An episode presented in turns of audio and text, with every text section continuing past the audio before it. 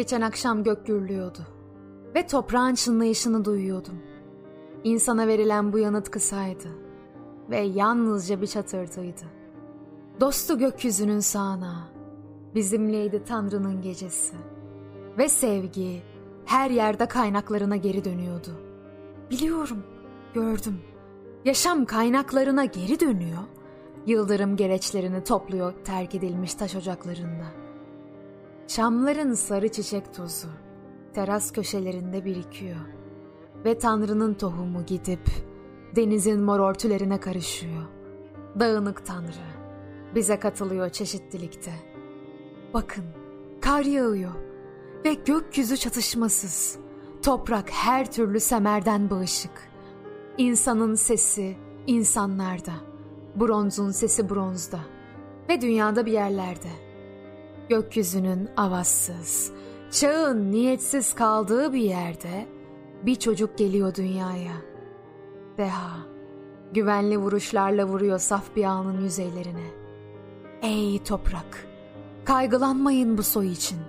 Çağ hızlı, çağ yığın ve yaşam gidiyor yoluna.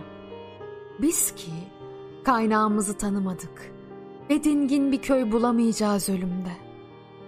Bir şarkı yükseliyor içimizden, toprakla insan arasında, bir saatlik dönence. Öğren, öğrendim nefret etmemeyi yüzyıllar boyunca. Beni zorla yoldan çıkardılar. Fırlattım oku sırtına koca yılanın. Öğrendim ağza almamayı sapık düşünceleri. Bugün yapıştırıyorum kamçıları tanrılara. O tanrılar ki gönlümdeydiler, kutsaldılar, sattılar benim halkımı iki pula. Öğrendim kapalı tutmamayı konuklarıma kapımı.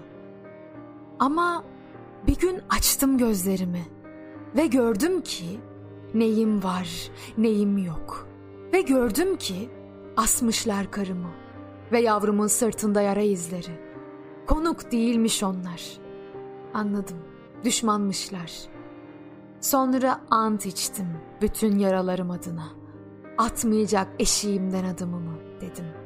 Bir tek konuk. Bir şairden başka bir şey değildim yüzyıllar boyunca. Oysa şimdi ben bir volkanım 20. yüzyılda. Patlayan bir volkan.